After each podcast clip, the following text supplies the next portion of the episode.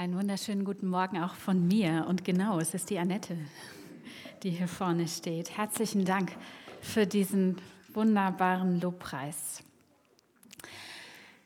Um jeden Preis darf Solidarität mich etwas kosten. Das ist unser Thema heute. Letzte Woche habe ich über die Solidarität unter Christen gesprochen. Davon, dass wir als Christen einander solidarisch gegenüber sein sollen, miteinander solidarisch sein sollen. Und jetzt weiten wir den Blick noch mal ein bisschen mehr aus.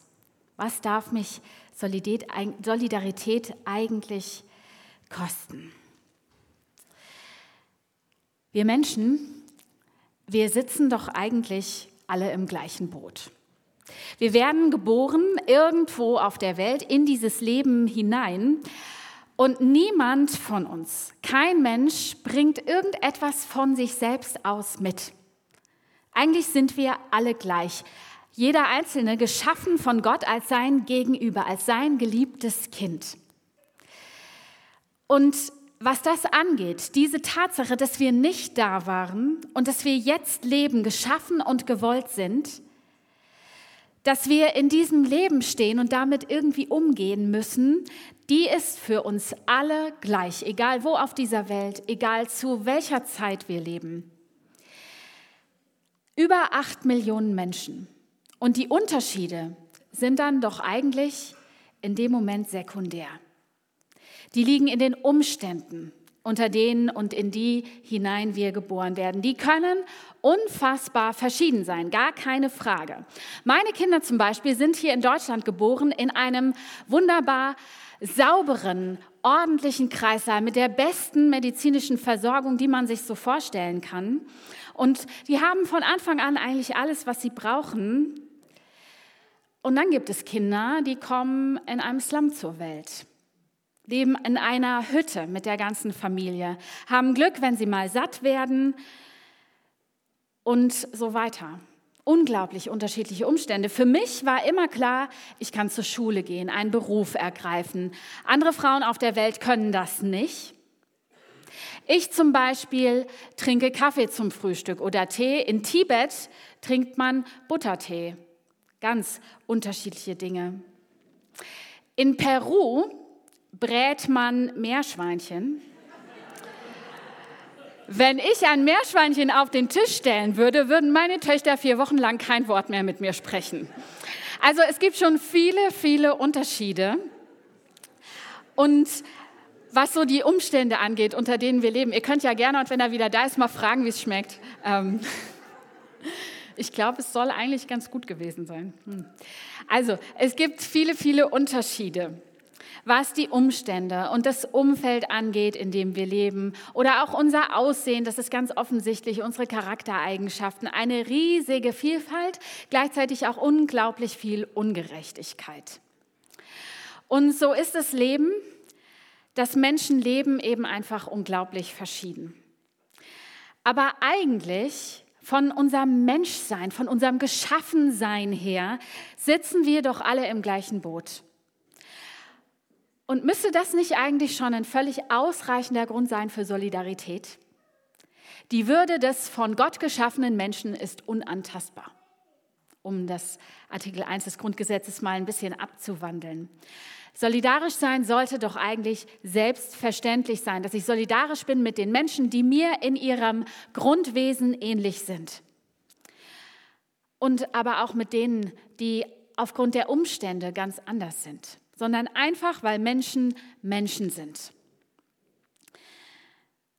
Christina Brudereck, eine christliche Wortkünstlerin, spricht gerne von Familie Mensch.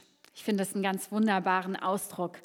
Denn wir sind alle gleich Geschöpf und alle gleich würdig, egal wer, egal wo, egal zu welcher Zeit. In der Henkelstraße, in der ich äh, häufig bin, hängt an einem Haus dieses Transparent, das wir jetzt gleich hier oben sehen. Jetzt hat der Sturm ein bisschen runtergeholt die letzten Tage, aber ich bin da einige Zeit jeden Tag dran vorbeigefahren. Grenzenlose Solidarität. Und wenn ich das sehe, dann spüre ich in mir zwei Impulse.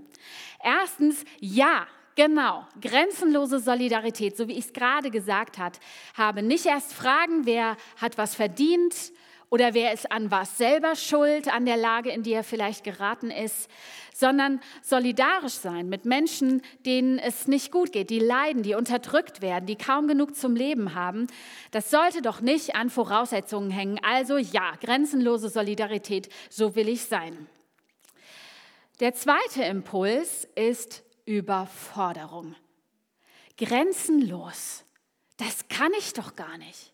Und ist es nicht auch zu einfach? Wird es dann nicht zu einem ganz leeren Lippenbekenntnis? Solidarisch sein heißt doch nicht nur, es zu sagen, dass man zu anderen Menschen steht und es an seine Hauswand zu hängen, sondern das heißt doch auch in Aktion zu treten. Und das grenzenlos, das überfordert mich, das ist mir viel zu viel. Ich kann noch nicht die ganze Welt retten und immer jeden unterstützen, der Hilfe braucht. Wie geht es dir, wenn du das liest? Grenzenlose Solidarität. Wir lernen von Anfang an, wir bringen unseren Kindern bei, dass es gut ist zu teilen, zu helfen, an andere zu denken. Ich glaube, das hat jeder von uns irgendwie verinnerlicht. Wie weit das dann geht, auf wen sich das erstreckt, ist nochmal eine ganz andere Frage. Aber grundsätzlich ist irgendwie, glaube ich, ein Konsens vorhanden, man sollte das schon machen. Und mein Eindruck ist, wenn Menschen es dann nicht machen und darauf angesprochen werden, dann meldet sich irgendwie das schlechte Gewissen. Ja, sollte man eigentlich schon, hm, ja. Mh. Und um das zu beruhigen, dann passiert es oft, dass man irgendwas Kleines macht. Ich glaube, auf diese Art und Weise funktionieren ganz viele Spendenaktionen, die zum Beispiel rund um Weihnachten passieren. Es gibt diesen netten Adventskalender, 24 gute Taten, kostet 24 Euro und jeden Tag ist irgendeine, wird irgendeine andere Organisation, Aktion damit unterstützt. Schöne Sache, kann man machen, ähm, aber ich glaube tatsächlich, oft hat das sowas von Gewissensberuhigung. Wenn man einerseits einen großen Adventskalender kauft für sich selber und dann eben irgendwie auch noch den und jeden Tag das Türchen aufmachen kann und sehen kann, was man heute Gutes getan hat. Ich habe auch schon häufiger den Satz gehört, als guter Christ musst du helfen. Wenn du ein guter Christ sein willst, dann musst du. Ich habe Pflichten, anderen zu helfen, ihnen abzugeben, zu ihnen zu stehen. Ich glaube, für große Teile der Menschheit hat sich der Satz inzwischen auf die zweite Hälfte verkürzt. Also du musst anderen helfen. Aber gerade eben, wenn man sich als Christ empfindet, dann glaube ich, haben viele das so in sich. Als Christ musst du doch.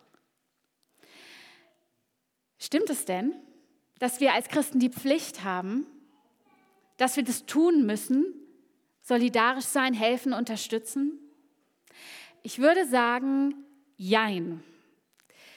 Es gibt schon wirklich sehr viele Stellen in der Bibel, an denen deutlich wird, dass es gut und richtig ist, sich solidarisch zu zeigen. Nicht nur mit Worten, sondern auch mit Taten oder Finanzen.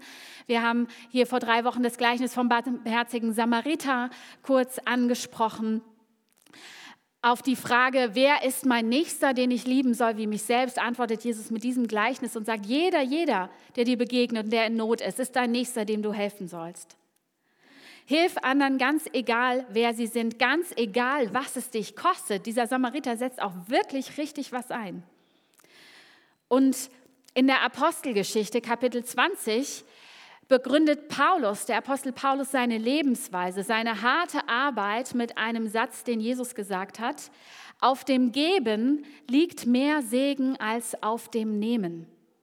Paulus sagt, er arbeitet so hart, damit er nicht nur für sich selber sorgt, sondern auch noch abgeben kann und an andere etwas weiter, sich um die Bedürftigen kümmern kann. Daraus klingt ja schon an, dass Paulus, wenn er weniger hart hätte arbeiten, äh, gearbeitet hätte, dass er weniger hart hätte arbeiten müssen, wenn er sich nur um sich selbst gekümmert hätte. Ganz schöner Einsatz, oder? Also es ist gut und es ist richtig, sich Solidarität, Unterstützung von Menschen in Not auch mal etwas kosten zu lassen. Ich glaube, da ist die Bibel relativ eindeutig. Es geht mehr als um 24 gute Taten mit einem Euro im Advent, mehr als um Abgeben aus dem Überfluss, was die Bibel uns zeichnet, sondern liebe deinen Nächsten, egal wer das ist. Sei bereit, wirklich etwas für ihn einzusetzen. Nicht nur dann, wenn es dir gerade in den Kram passt, sondern in der Situation, in der es notwendig ist. doch wieder grenzenlose Solidarität, Opferbereitschaft. Und ich glaube, ja, das ist auch so gemeint. Das ist keine Botschaft, die einfach nur bequem ist, sondern eine, die etwas von mir verlangt, etwas erwartet. Christsein bedeutet nicht nur Glauben, sondern auch in Handlung kommen angesichts der Nöte auf unserer Welt. Aber nicht aus religiöser Pflichterfüllung, nicht damit ich ein guter Christ bin, nicht damit ich abhaken kann, was man als Christ zu tun hat. Solidarität ist nicht die Voraussetzung fürs Christsein, sondern sie ist eine logische Folge davon. Eine Folge davon, dass ich teilhabe an Gottes Liebe, an seiner Kraft, an seinen Ressourcen, dass der Heilige Geist mir den mitfühlenden, solidarischen Blick für andere Menschen gibt, dass er mein Herz verändert wenn ich anderen Menschen begegnet. Es heißt nicht, du bist Christ, wenn du solidarisch bist, wenn du Opfer bringst, wenn du abgibst, sondern weil du Jesus liebst und der Heilige Geist dich füllt, wirst du mit Gottes Augen auf die Welt und auf andere Menschen sehen. Und Solidarität und auch in Handlung kommen ist eine logische Folge davon. Als Jesus sich und seine Jünger darauf vorbereitet, dass er diese Welt bald verlassen würde, gibt er ihnen so einiges mit auf den Weg. Im Johannesevangelium lesen wir davon. Und er gibt ihnen auch einen Auftrag.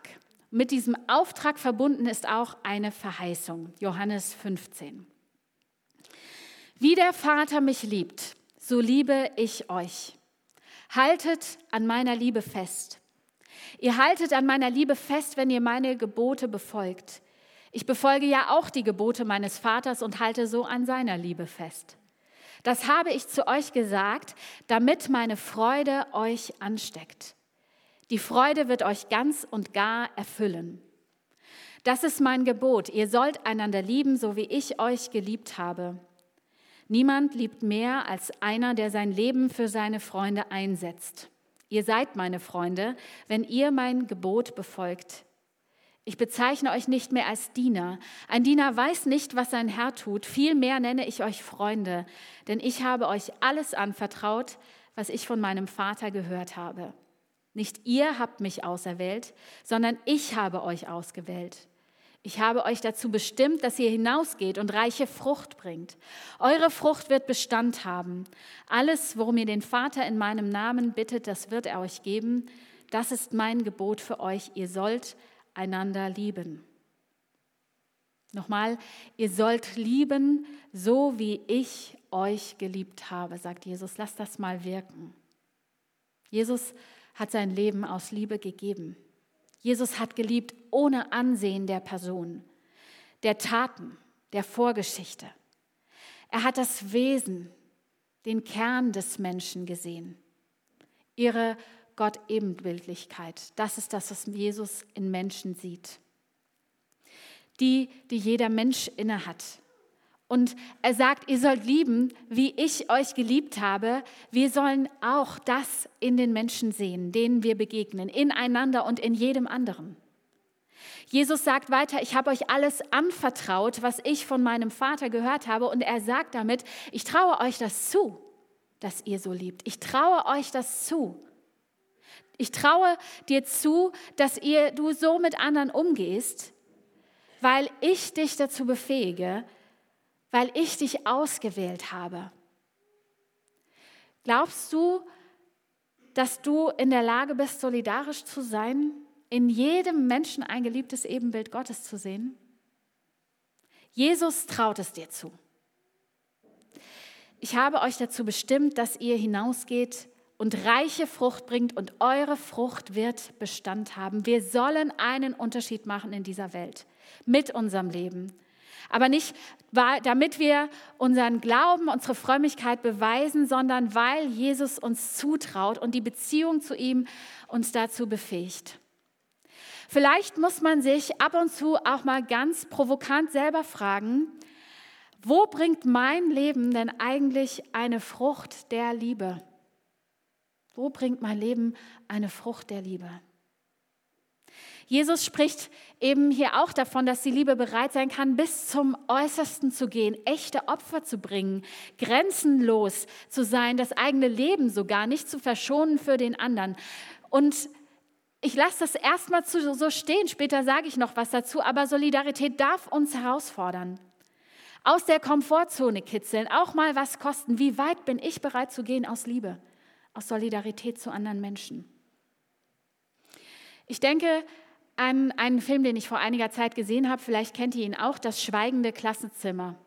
Eine Abiturklasse in Stalinstadt in der DDR, heute Eisenhüttenstadt, im Jahr 1956 hält im Unterricht eine Schweigeminute für die Opfer des ungarischen Volksaufstandes gegen den Kommunismus. Das bleibt nicht ohne Folgen. Der Lehrer meldet den Vorfall dem Schuldirektor, die Sache zieht Kreise bis zum Volksbildungsminister hin und jeder einzelne Schüler wird befragt. Ein Anführer für diese Schweigeminute soll herausgefiltert und zur Rechenschaft gezogen werden. Und die entscheidende Frage ist, halten alle dicht? Stehen sie solidarisch zueinander oder verrät jemand denjenigen, dessen Idee das Ganze war? Jeder einzelne Schüler wird befragt und allen droht aber der Ausschluss vom Abitur im ganzen Land. Da steht richtig was auf dem Spiel.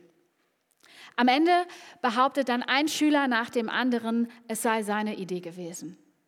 Jeder sagt, meine Idee war es, meine Idee war es, meine Idee war es. Und die Konsequenz ist, dass alle vom Abitur ausgeschlossen werden. Ein Teil, ein Großteil der Schüler flieht dann nach Westdeutschland, macht dort das Abitur. Aber um nicht einen Einzelnen ins Messer laufen zu lassen, riskieren diese Schülerinnen und Schüler ihre eigene Schullaufbahn. Das ist eine wahre Geschichte im Übrigen. Und weil sie überzeugt sind, dass das, was sie getan haben, richtig war hier ist noch nicht mal die Rede davon, dass sie irgendwie christlich motiviert waren oder sowas. Aber ich finde das ein beeindruckendes Beispiel und frage mich schon, wie hätte ich gehandelt in der Situation? Hätte ich dem Druck standgehalten? Ich sage nicht, dass jede und jeder von uns sich und sein Leben, seine Zukunft für andere aufgeben soll. Ich glaube nicht, dass es das ist, was Gott von jedem von uns verlangt. Aber ich finde, es lohnt sich, mal für sich selbst zu überlegen, bin ich eigentlich nur dann hilfsbereit und solidarisch, wenn ich eigentlich nichts zu verlieren habe? Gibt es vielleicht diese oder jene Stelle, an der ich mich engagiere und vielleicht noch ein bisschen mehr geben könnte? Oder gibt es was, was mich seit einiger Zeit beschäftigt, was irgendwie mir auf dem Herzen liegt und jetzt wäre der Zeitpunkt, es wirklich mal anzufangen? Dann kannst du Gott um die Kraft, die Liebe, die Geduld dafür bitten und er wird dich ausrüsten, wenn das der Ort ist, wo dein Nächster ist, den du sehen und dem du solidarisch zur Seite stehen sollst. Er möchte, dass dein Leben reiche Frucht bringt und diese Frucht wird Bestand haben. Ich will noch mal ganz deutlich auch sagen, es ist trotzdem wichtig, für sich selbst zu sorgen, sich selbst nicht zu vergessen. Du musst nicht dein Leben vollständig aufgeben, aber weitergeben von dem, was Gott dir gibt, was dir gegeben ist. Und dann kommt die Verheißung. Die Folge der Solidarität ist nämlich nicht ein beruhigtes Gewissen, sondern unser Leben bringt Frucht und Gott beschenkt uns. Das habe ich zu euch gesagt, damit meine Freude euch ansteckt. Die Freude wird euch ganz und gar erfüllen.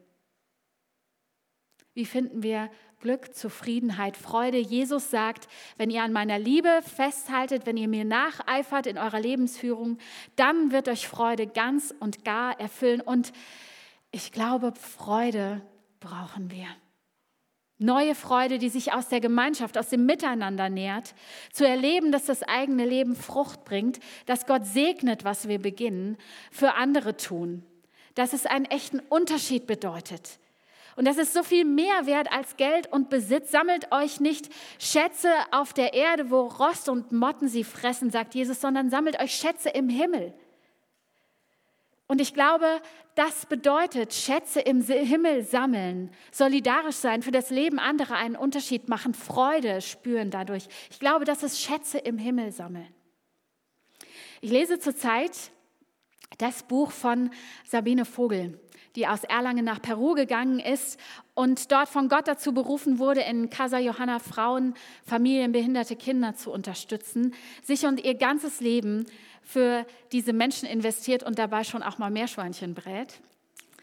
Und sie beschreibt in ihrem Buch, wie sie in den Anden von Peru in die Häuser von Menschen gekommen ist, die fast nichts besitzen. Und wie unglaublich groß dort die Gastfreundschaft ist. Das wenige, das die Menschen haben, ein paar Löffel Kaffee, ein bisschen Brot, das teilen sie ganz bereitwillig mit ihren Gästen.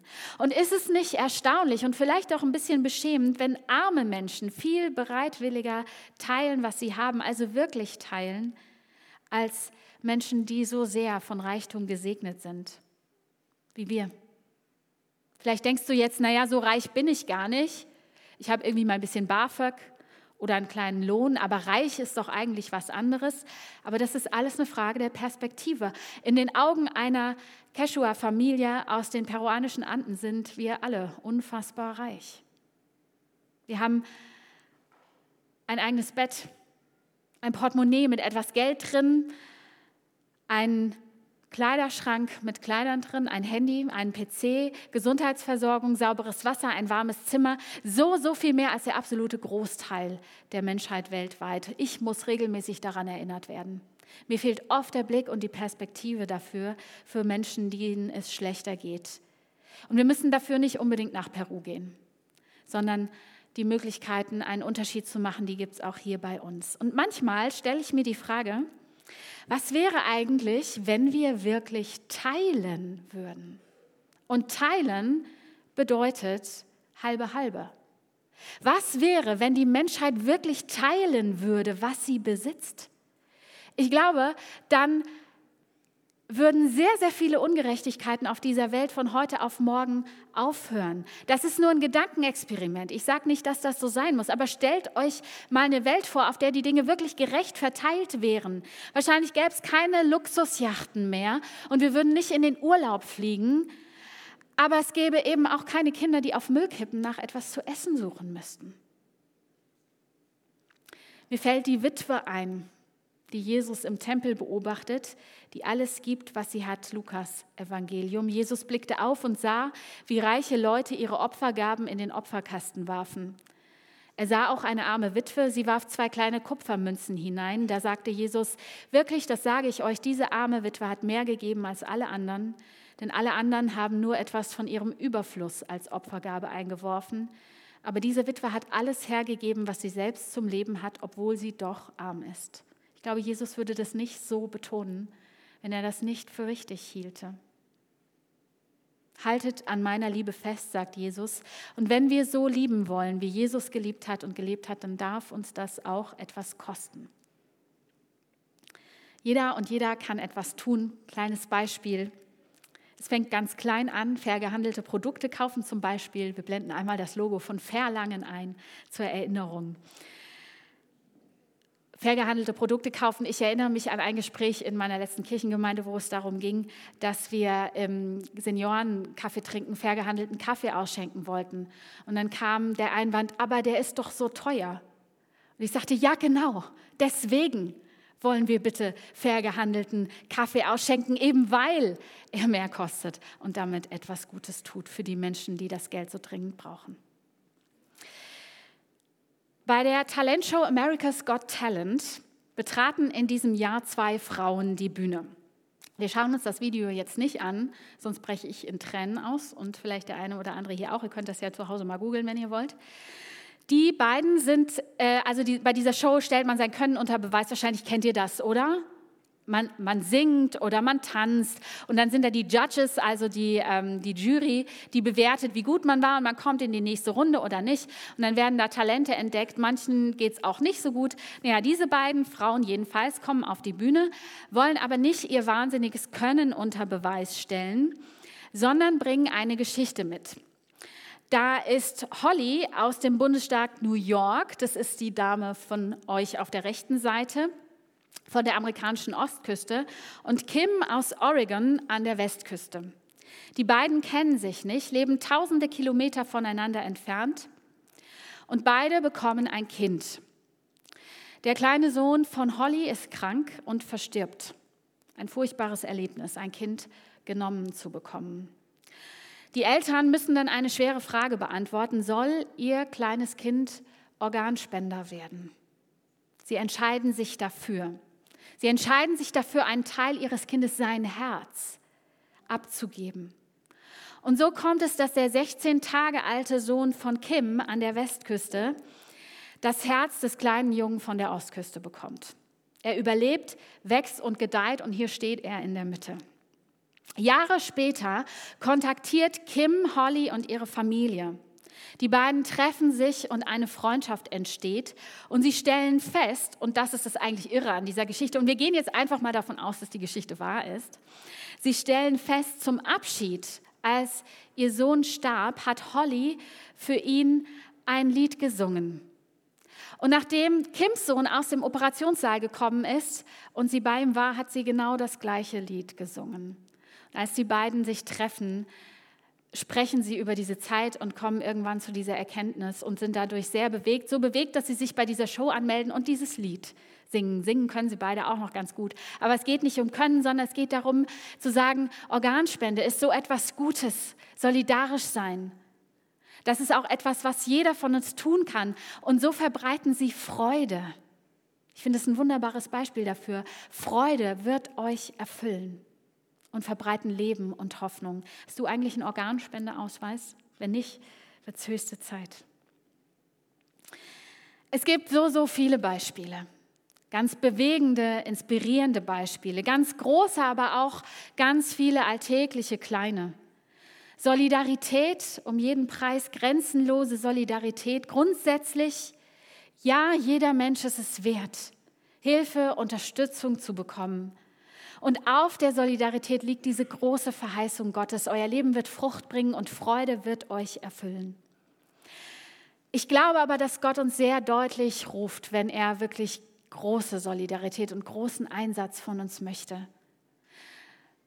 Sabine Vogel beschreibt, dass sie sich sehr stark gerufen gefühlt hat nach Peru zum Beispiel. Ich glaube, das macht Gott deutlich, wenn er uns an unsere Grenzen und darüber hinaus führen will. Also frag ihn einfach, wer ist mein Nächster? Was willst du, dass ich tue? Ich will die Menschen so lieben, wie du sie liebst. Ich will sie mit deinen Augen sehen.